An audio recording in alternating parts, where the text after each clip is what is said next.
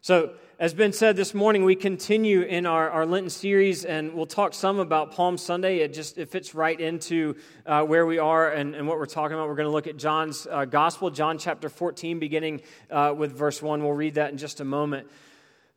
but in order to kind of step into this passage and, and what we are going to read here in the first seven verses of the 14th chapter of John, because the moment that I read this, if you haven't already turned there and already looking, you are going to see uh, what has become uh, in, in a lot of ways, a verse that many of us don't know what to do with, and in other ways, a verse that the, the rest of the world knows exactly what to do with and, and are able to use this as an indictment against Christianity. But I, my hope and my prayer is that over the course of our time together, we are able to hear these words from the mouth of Jesus in the way that He intended us to hear them. Amen? Amen. So, uh, to, to begin, my, my father was, was and in many ways still is my my original GPS. That man's ability to give directions is unparalleled. And if there's a close second, it is my brother Adam because he just that he just picked that up. There are still times where I will either reach out to my father or reach out to my brother Adam and say, "Here's where I'm going. Here's what uh, Miss Google is telling me, but I need you to tell me if there is a better way." Right? When I growing up in Greensboro, I would, I would, hey, Dad, here's like there's a gathering of people. I would never say party, but hey, some friends are getting together, um, and and they live kind of on this part of town. What? How do I get there? Right? And and he would just he would tell me, just rattle it off the top of his head, just tell me how to get where I needed to go because he always knew the way. And then as I got older and could take like trips by myself to the coast of North Carolina or South Carolina, um, I, I would I would, you know, call my dad and say, say, Dad, like, how do I, what's the best way to get, you know, to this beach, to this place where I'm going? And he would, without, like, not even a pause, he would say, Do you have a pen and paper? Because it, he was just going to rattle off for me the directions to get to this place that I wanted to go. I mean, including like the landmarks I was going to need to look for and the places where there were payphones. I know money, you probably don't know what a payphone is, many of you. But it was this box you could put a quarter in and, and you could pick up the phone and call. I would always call collect, but uh, which meant my dad had to pay for the call. But he, these are the places where there are payphones because you're in case you get lost and, and are confused. But then he would do this. Even, even when I was going out somewhere in Greensboro, where I'd lived my entire life, he would say, Do you know how to get home? Which seems like a strange question, right? But he would know, and, and sometimes I I want to go back and ask him what he really knew, but I don't want to ask him what he knew. He, maybe it was just that it was light when I was going to this place and then it would be dark when I came home. It was early when I left and it would be late when I returned. But then maybe he also knew that there were times when I chose to spend time in a way that wasn't healthy and spend time with people that I probably shouldn't have been spending time with. And so he would always ask this question Are you sure you know how to get home? Do you know the way home? Friends, there is written on each of our hearts a longing for home. And we spend most of our lives trying to find a way to get there. Now, I, have shared with you before, like my deep love for home.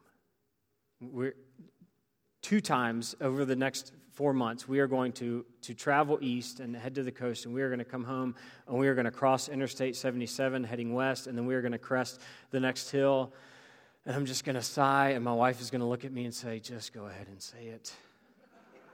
Because she knows as soon as I see those mountains on the horizon, I'm going to say, Gosh, can you believe that, that we get to live? That's home. And then when we're approaching the Parkway Bridge over 421, as we get near Deep Gap, she's going to say, Go ahead and say it.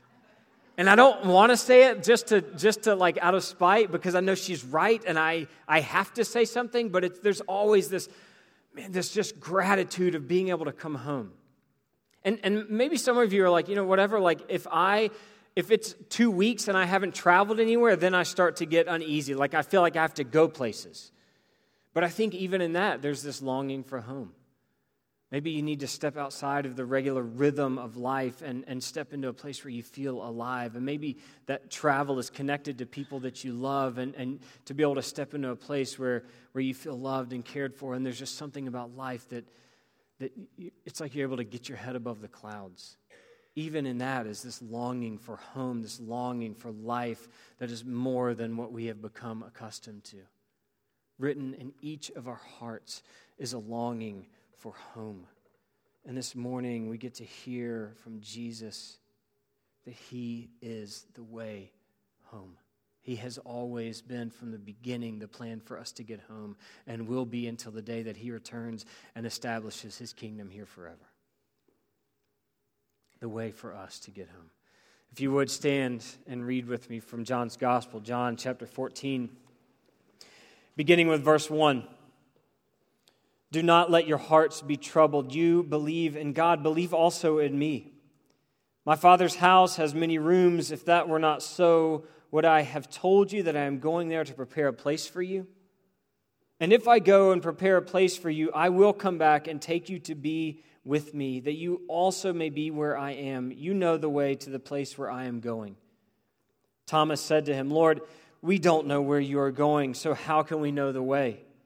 Jesus answered, I am the way and the truth and the life. No one comes to the Father except through me. If you really know me, you will know my Father as well. From now on, you do know him and you have seen him. This is the word of God for us, the people of God. Thanks be to God.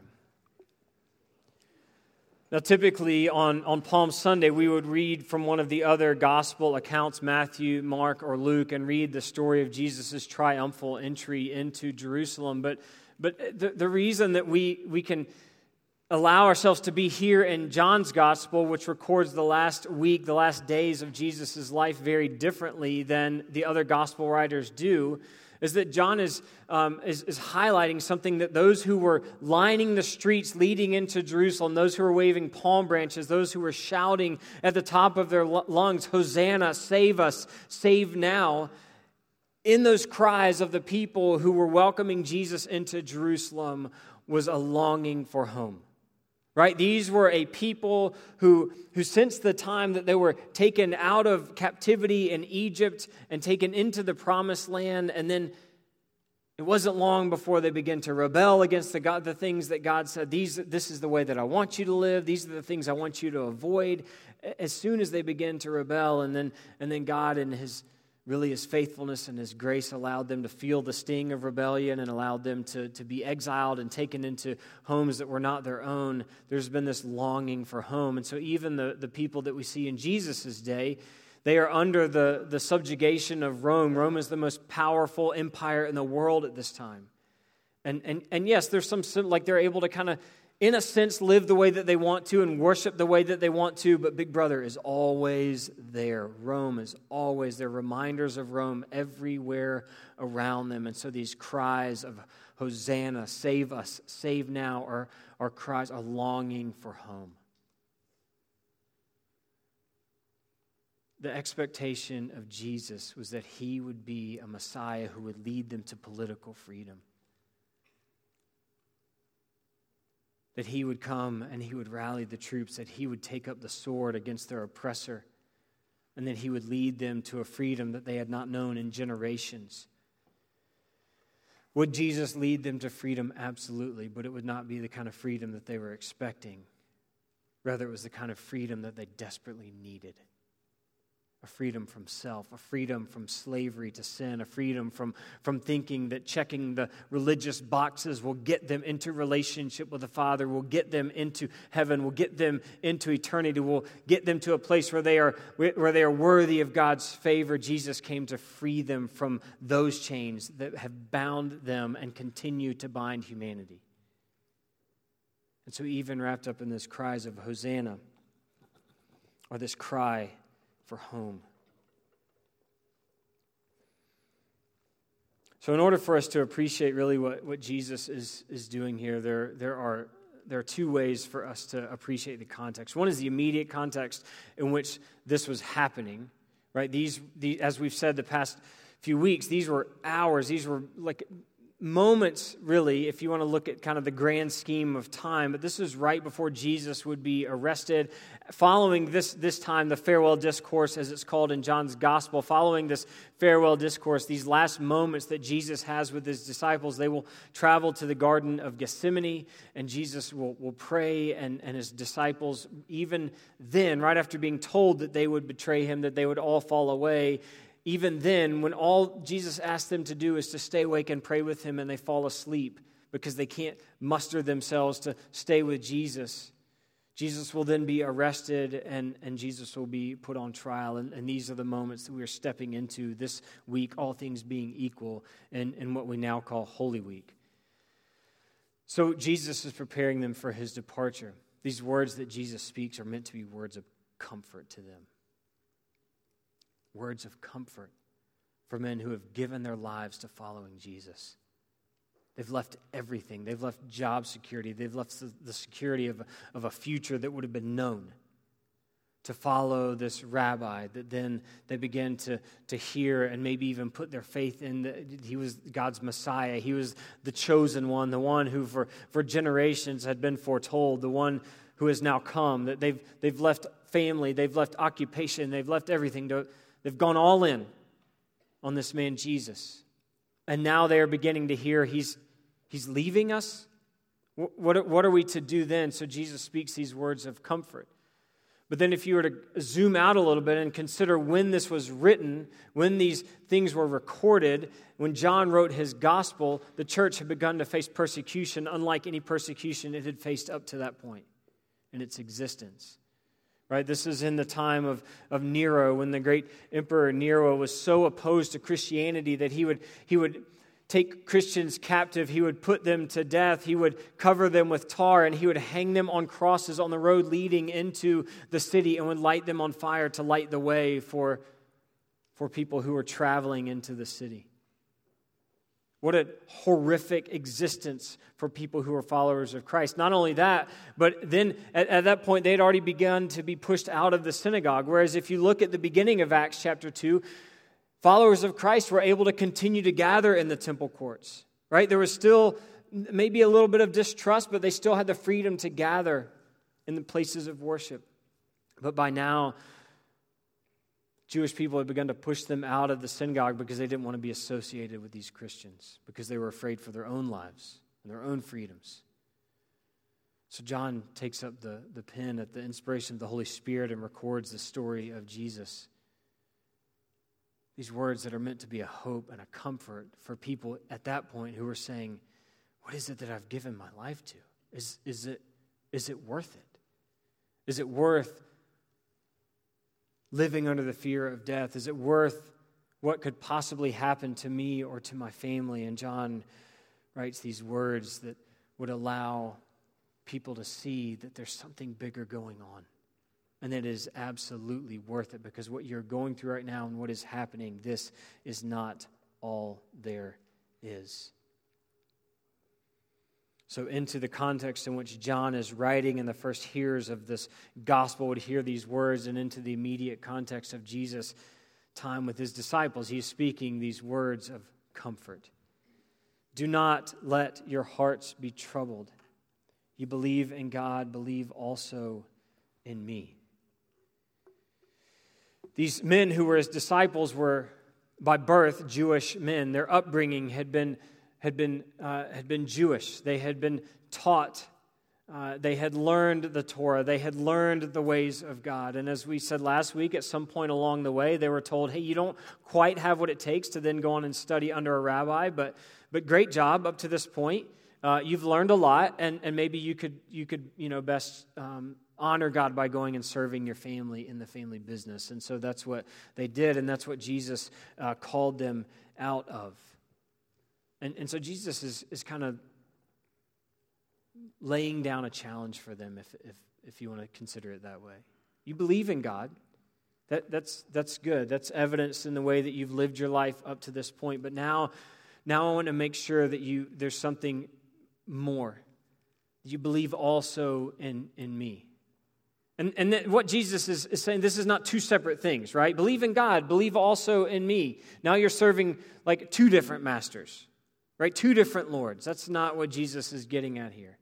Jesus is trying to help them to understand this great mystery of our faith that, that in the person of Christ we have God fully human and fully divine, fully man and fully God. Take another step of faith and faithfulness with me, is what Jesus is inviting them to do. In the same way that you were willing and willing to look back over your history and see the ways that God has been faithful and the ways that God has worked, in the same way that you celebrate the Passover meal, which we have just done because you believe it's important to remember God's faithfulness, in the same way you believe in God, believe also that I am the one that God has sent. And I have come to accomplish what you and your strivings cannot accomplish. I have come to make a way where there seemed to be no way.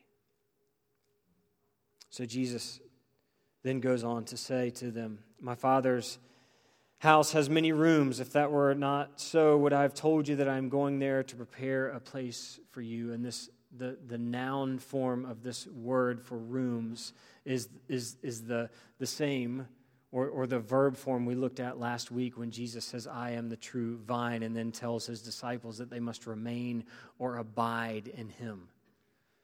So, this picture that Jesus is painting, this promise that Jesus is making, is one of, of a place of abiding with him, a place of abiding with the Father. I'm going to prepare a place for you to live, a place for you to be, a place for you to exist, a place for you to abide and remain.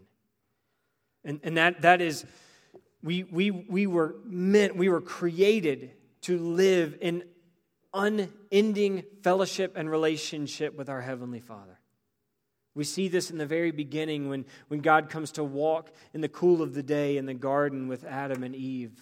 And we read that they hid they didn't hide because God was walking in the garden. They hid because of their shame, which would lead us to believe that, that they weren't surprised that God was there. That, that must have been a customary thing, that, that God, their creator, the one who loved them and breathed life into them, that for him to come and spend time with them was a normal practice.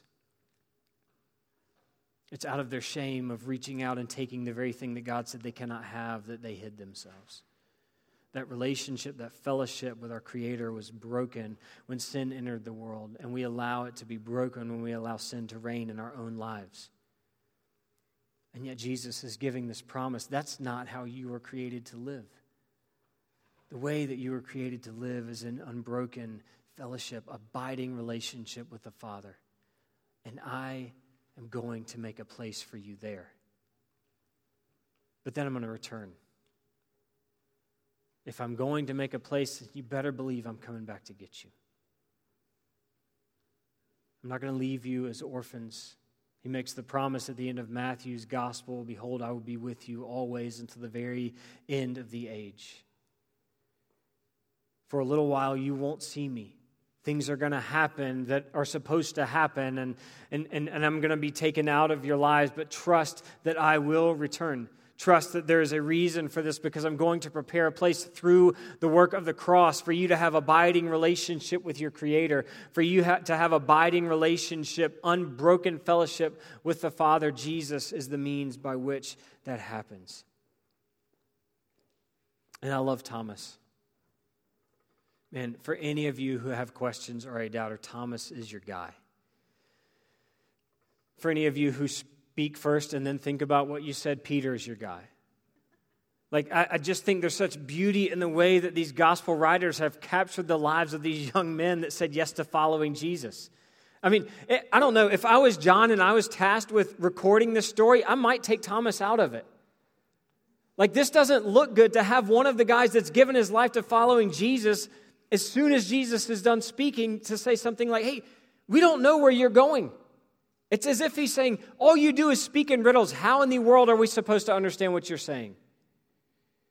You, you, you, talk about fields and buying fields and selling fields and then pearls of great price and, and you, you, you talk about vineyards, but it's not really a vineyard you're talking about. And, and it's riddles all the time, Jesus. How, uh, how, are we supposed to know where you're going? Like if I am John writing this gospel, maybe Thomas, I, I just give him fewer lines in the story, right? And, and yet, Thomas's doubt, Thomas's question do not negate the faithfulness of God and the reality of what Jesus is able to accomplish. One of the things, in fact, that we value as a church is that we're willing to ask hard questions. I believe when we are willing to wrestle and ask questions like this, that, when we are willing, like Thomas, to go before the, the feet of Jesus and say, hey, I, I, listen, this is what you're telling me, this is what I read, but I just don't understand it. I don't know how this is going to play out. I don't know how you're going to accomplish this. I don't know the way that you're asking me to go. It gives an authenticity to the journey. There's an authenticity to wrestling and asking questions. Now, if you're a person who's like, hey, whatever, like I, I read this and I believe it. Like, I, I don't even know that I can tell you my conversion story because I'm not sure if I had one. For me, this has always been the source of life. Praise God for you. Praise God for that. It does not mean that your journey is any less valid than someone who has wrestled along the way. Because there are ways that God is able to use both kinds of story to impact the lives of other people. Such a beautiful, beautiful picture of the body and the fabric which makes us the church. Thomas said, Lord, we don't know where you are going, so how can we know the way? How, how, how do we get there? In fact, Jesus had just told them prior to this, you, you can't go where I'm going. And, that, and that's where, you know, Peter, oh, Peter is like, actually, I will go with you to the very end. Jesus says, no, Peter, that's not going to happen. Then Peter says, In fact, I would be willing to die with you. I would die for you. I, whatever it takes to show my faithfulness to you, Jesus, I am your guy. And, and that's when Jesus is like, Look, I, I'm going to give you, I don't know, like 12 hours. I'm going to give you till 6 in the morning when the rooster crows to just continue to think that. And, and then you're going to deny that you even know me. Jesus has told him, you, you, you're going to fall away. You, you can't go where I'm going. And Thomas, you know, you say you're going to prepare a place for you say that you you are the way home. You are the answer to that which we've been longing for. You are the solution. You are god's answer to what we are experiencing. How can we get there? We don't know where you're going. How can we get home? And and friends that that is the question that we have wrestled with as humanity since the very beginning and it looks different, I think, in each of our lives, which, which sometimes makes it so difficult for us to recognize that. For some people, uh, uh, you, you can look at their life or maybe your own life and say, Yeah, it is, it is very evident that I am longing for home and I'm trying to figure out how to get there. Because I have chased relationship, I have chased pleasure, I have chased success, I have chased answers. I, like, what, I mean, you know, pick your thing. I've chased all of these things in an attempt to find a way home, to find my way to a place where I am known and loved and have purpose in my life.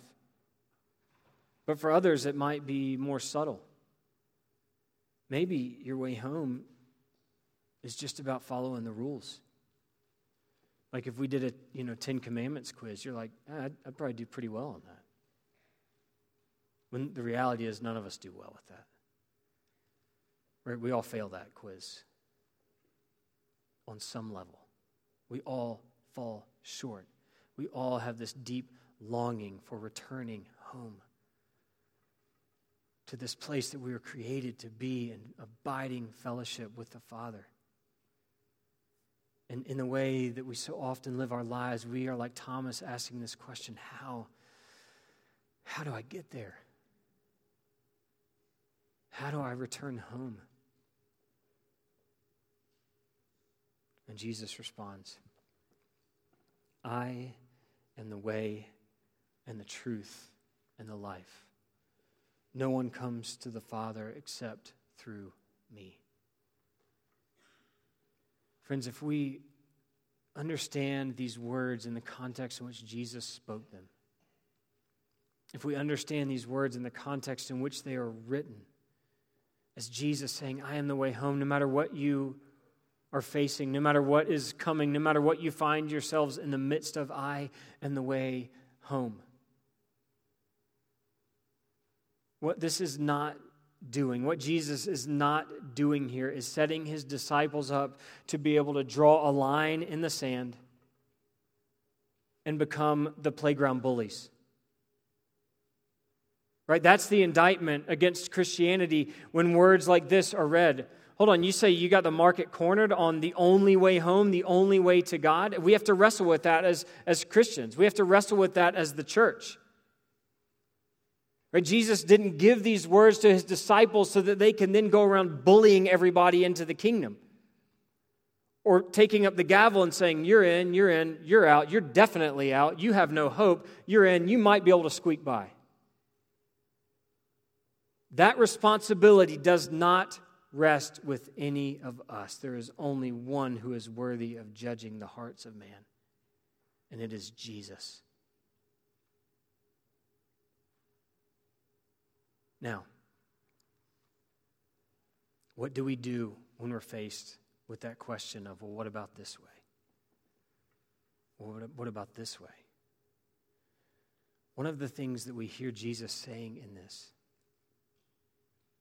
and one of the things that, that sets him apart from every other religious figure, if you want to consider him that way. He's much more than that. But one of the things that sets Jesus apart is that he is the only one who reveals the Father to us. He is the only one who offers us the Father, the only one who offers us our Creator, the only one who makes possible relationship with the Father. If every other system of belief and every other religion is about earning our way into favor with God, climbing the mountain, as it were, if you wanted to use that kind of imagery or that illustration, then in Jesus we have one who descended from the mountain to come and be where we are, to show us a different way of living and to live that way perfectly, so that when he goes to the cross, he goes to the cross sinless, that he might take on the sin of humanity, that he might open the way, be the way, the truth, and the life, that he might be the way into relationship with the Father. This does not give us, as the church, permission to draw a line in the sand. Instead, it gives us an invitation an invitation to be signposts, to say, hey, I found the way home and it's not me. I found the way home and it's not checking all the boxes. I found the way home and it's not that system of beliefs. I found the way home and his name is Jesus. Would you come and, and just journey this with me? And we can figure this out together. It's a different way of understanding these words that, that Jesus is proclaiming here. I am the way, the truth, and the life. No one comes to the Father except by me. Jesus is a truth that is outside of us and that is fixed. In, in Colossians, Paul kind of takes this up and he, he writes these, these words about Jesus in Colossians chapter 1. Verse 15, the Son is the image of the invisible God, the firstborn over all creation. The author of Hebrews. Similarly, Hebrews 1, verse 3 the Son is the radiance of God's glory and the exact representation of his being. Jesus is the truth of who God the Father is. We see the truth of who God is in the person of Jesus and the way that Jesus lived his life and the way that Jesus came to show us a new way. The way that Jesus didn't just tolerate or worse, avoid those who were outside of God's best or those who chose to pursue and try to find their way home by pleasures of this earth or by cheating others. Those were the people that Jesus came to spend time with the prostitutes and the tax collectors. Those were the ones that, that Jesus broke bread with in their homes, which would have con- been considered a, a holy thing, a sacred thing to be able to share a meal with someone. Jesus shared a meal with those who were untouchable and those who were unlovable because Jesus, in and of himself, is the perfect representation of the Father. A truth that is outside of this world and is fixed and yet has entered into the lives of humanity. Jesus is sure of himself. Therefore, Jesus is able to spend time with the least and the lost. He's not worried about how it's going to affect him. He's not worried about how it's going to look to those on the outside, the religious leaders who are like, whoop, nope, that's not what our Messiah would do. Our Messiah would be in the temple with the tassels and the robes, and, and our Messiah would, would, would take up the sword against our oppressors. And Jesus is like, oh, no, but there's a different way. I came to seek and save that which was lost, as Luke records in his gospel. Because I'm sure of who I am. And it's out of that assuredness of being one with the Father, that Jesus is able to step into the brokenness of humanity and to say to you and me and the brokenness of our lives, Hey, I know the way home. In fact, I am the way home. Would you come and walk with me? Let me show you something different. I'm the way, I'm the truth, and the life. And we've, we've talked about this. We talked about this in, in the statement that Jesus made I am the bread of life. We talked about this in the reading of the, the good, good shepherd. that Jesus has come to offer life and offer it to the full. Jesus has come to show us that there's a new way of living and that it doesn't have anything to do with our ability to keep the rules. It has everything to do with our willingness to surrender and say, I can't do it on my own, and I'm so tired of trying. I just give up. And I want what you have to offer me. Jesus is the way by which we find life life on this earth, life with Jesus on this earth, we will always be surrounded by and reminded of the brokenness and the way that this world has been tarnished. Yet, in life with Christ, in this life to the full that Jesus comes to offer us, we catch these glimpses of life as it is intended to be. We catch these glimpses and, and allow ourselves to step into this reality of, hey, you know, this is not all there is because I was created for something different. C.S. Lewis captures it this way. The Christian says creatures are not born with desires unless satisfaction for those desires exists. A baby feels hunger. Well, there's such a thing as food. A duckling wants to swim. Well, there is such a thing as water. Man feel, men feel sexual desires. Well, there is such a thing as sex. If I find in myself a desire which no experience in this world can satisfy, the most probable explanation is that I was made for another world. If none of my earthly pleasures satisfy it, that does not prove that the universe is a fraud. Probably earthly pleasures were never meant to satisfy it, but only to arouse it, to suggest the real thing. If that is so, I must take care, on the one hand, never to despise or to be unthankful for these earthly blessings, and on the other hand, never to mistake them for something else of which they are only a kind of copy, an echo, a mirage. I must keep alive in myself the desire for my true country which I shall not find till after death. I must never let it get snowed under or turned aside. I must make it the main object of my life to press on to that country and to help others do the same. If we find that there are desires within us that this world can never touch, can never truly satisfy, C.S. Lewis has tapped into this truth that we were not created for this world as it exists now. We were created for the world in which Jesus reigns supreme.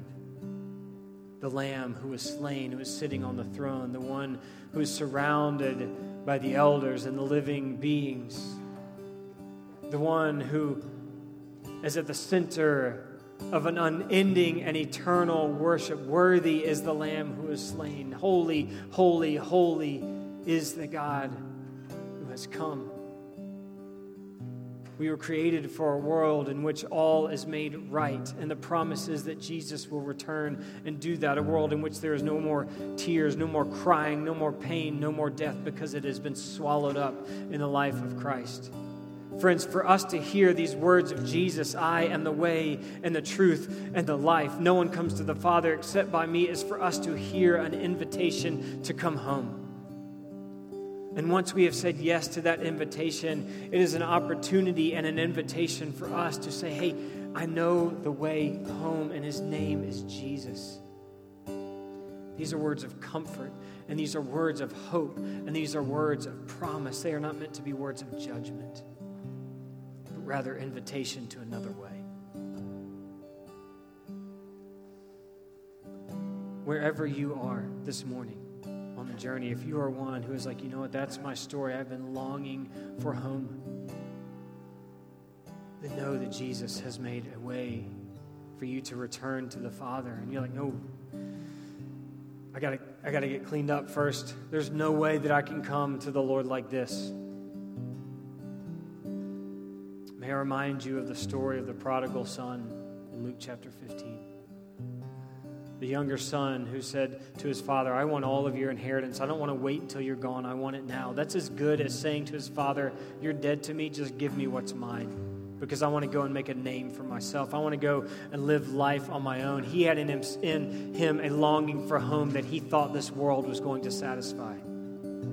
And once he exhausted everything that he had, he found himself living with pigs, wrestling them for their food.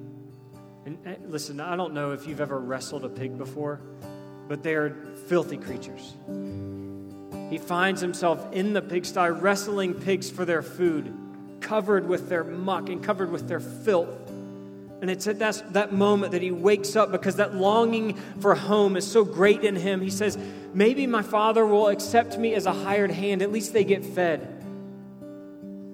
And so he humbles himself and he begins the journey home. And his father sees him. And he runs to him and he embraces him. And he plants kisses on him. This dude is still covered in filth. Look, look when my kids have a cold, I, I'm like, I love you. I'm going to kiss you on the forehead. Because I don't want that. Covered in filth, and the father embraces him and picks him up, plants kisses on him, says to his servant, Bring the robe, bring my ring, place it on his finger kill the fatted calf, calf, we are going to celebrate because my son who was dead is now alive. My son who was lost is now found. The invitation for home stands for all who long for it. And, church, that is all of us. What is it that you are pursuing? What is it that you are chasing in hopes of finding your way home? If it is not Jesus, I can tell you from experience, it is a dead end road. But in Christ, we find the way and the truth and the life, and we find home as it was meant to be. May we consider that invitation. And if you are a follower of Christ and you're like, yeah, I have said yes to that invitation, then I want to offer to you. Now, what is it that you are doing with the fact that you know the way home? Are you just keeping that for yourself, or are there others that need to be invited into that and need to hear these comforting, hopeful words of Jesus? We stand and pray with